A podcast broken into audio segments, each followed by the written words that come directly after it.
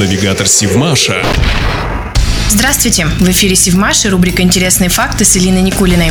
В 2016 году на Севмаш вернулась номерная доска дизель-электрической подводной лодки Б-107 проекта 629. Такие доски устанавливают на корабли при закладке. Из Самары в Северодвинск раритет привез Дмитрий Хмелев. Именно в его коллекции ранее находился этот экспонат. Руководитель Союза коллекционеров отметил, что такие предметы дают толчок для наглядного восприятия истории, создают вокруг себя определенную ауру.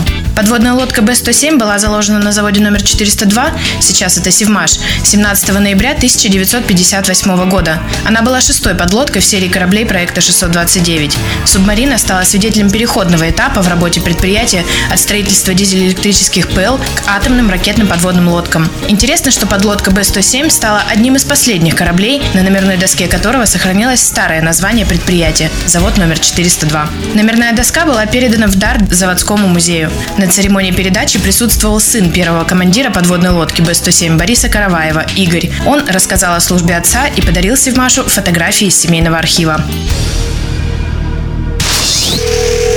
Навигатор Сивмаша.